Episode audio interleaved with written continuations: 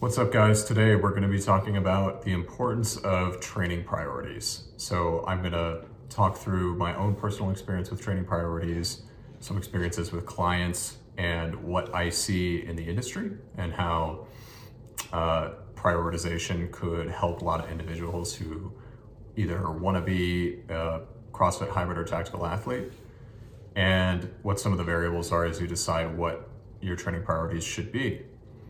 So, what made me want to do this episode is I was thinking back on my own experience starting out as a soldier and starting out in CrossFit. So I had come from a single sport strength and conditioning background, and this was about 2013, and it was right in the middle of Rich Froning's run in Carson, California, and he had his day in the life videos coming out, and he basically just trained all day and trained li- like lived at home, lived in his barn gym basically, and just worked out all day and got to be jacked and do these awesome things. It was like everything that it meant to be a man and everything that it meant to be human was being expressed in this dude. And so me and my friends quickly latched onto that and we just started imitating him. So we would go to the gym and we would do as much training as possible, as hard as possible in the time that we had at the gym. And so, no technique, no structure, no periodization, no training priorities whatsoever, and no individualization.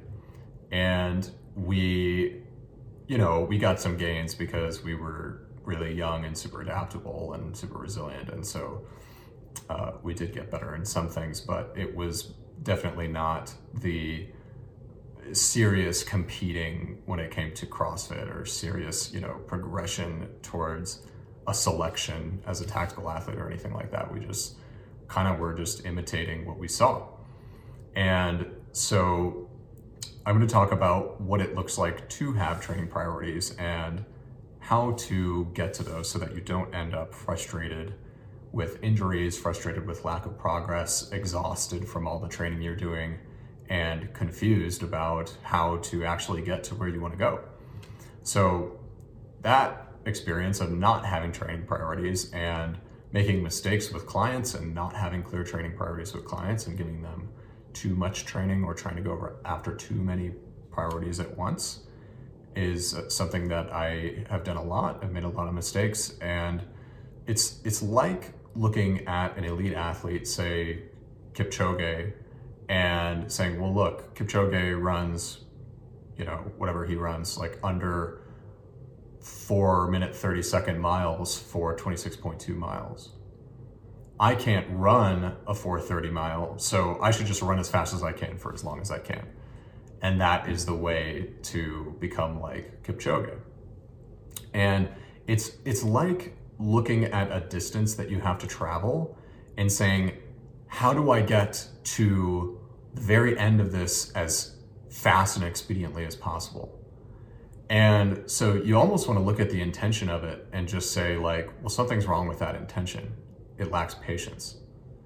You get what I'm saying? It's it's it lacks patience. It's trying to do everything at once. It's trying to traverse the whole distance from A to Z in an instant. And you quickly realize after trying to do that for a certain amount of time that that is actually not the fastest way to get to Z. The, the fastest way is to take this step and to get to the next level of what's in front of you.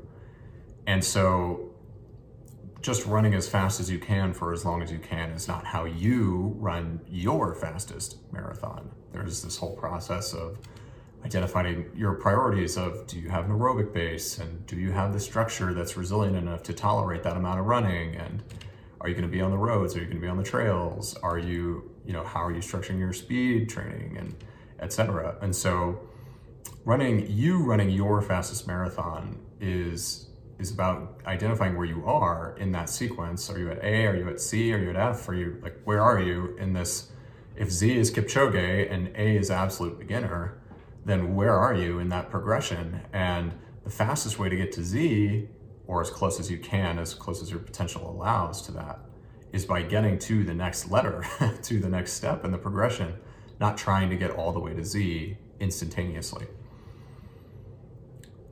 So, as silly as that sounds, just running as fast as you can for as long as you can because that's going to make you like Kipchoge. That is what so many athletes in multidisciplinary endeavors are doing, especially CrossFit. It, I see it all the time. So we're saying Rich does thrusters and chest to bar at 30 reps a minute for 10 minutes. That's his pace. I can't do 30 reps a minute for one minute. So I'm just going to go as fast as I can for as long as I can every single day. And just like you doing that in running is not the fastest way for you to run your fastest marathon, that's not how you get to your best 10 minutes in thrusters and chest bar.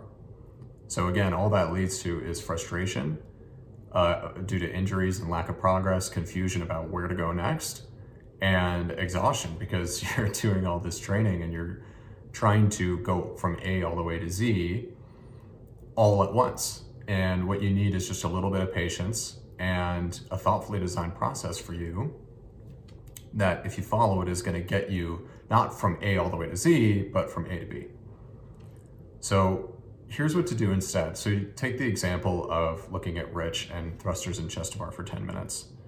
You look at all the variables. Are you strong enough in the front squat to make the thrusters easy? Are you strong enough in your pulling to make the chest to bar easy? Is your aerobic base big enough to recover during the transitions between movements? Do you just need to practice your technique? Are you strong enough and you're really aerobic, but you try to do chest to bar and you lose the rhythm after five reps? Or do you just need to practice the sport more? Do you have all the pieces in place that you need?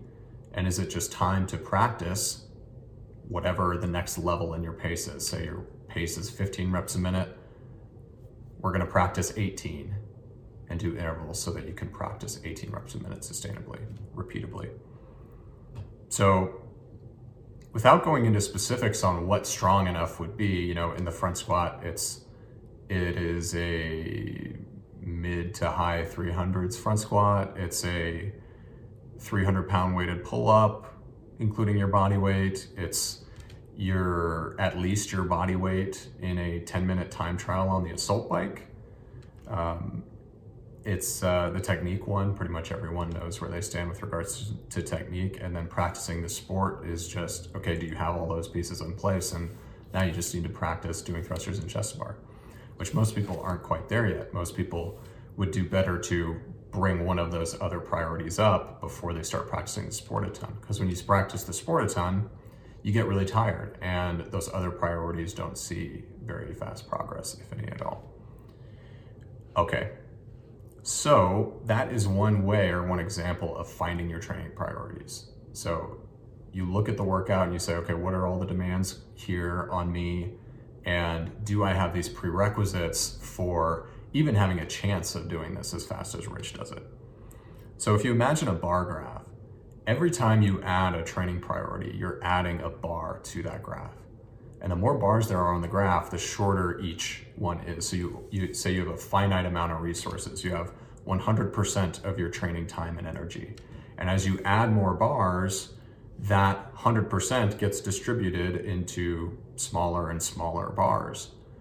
And your progress is proportional to the amount of training time and energy that you put towards each priority. So as you add more bars to that bar graph, the bars become shorter and shorter and shorter the more you add. Whereas on the flip side, if you take a bunch of those bars away and you just say, okay, I need to get stronger in my front squat, I need to get stronger in my weighted pull up, and I need to have an aerobic base.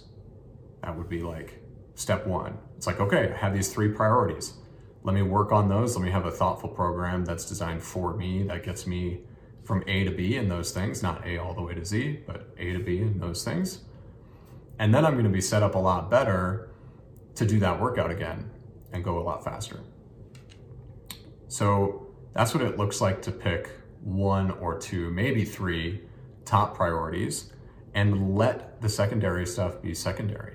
That means if you do it at all, you're applying a lot less time and energy to it, intensity to it than you would your top priorities. So once you do that, then those one or two bars really pick up. And now instead of being a level A, which is a level Z, instead of being a level A in your front squat and your weighted pull up, now all of a sudden you're a level C or a D.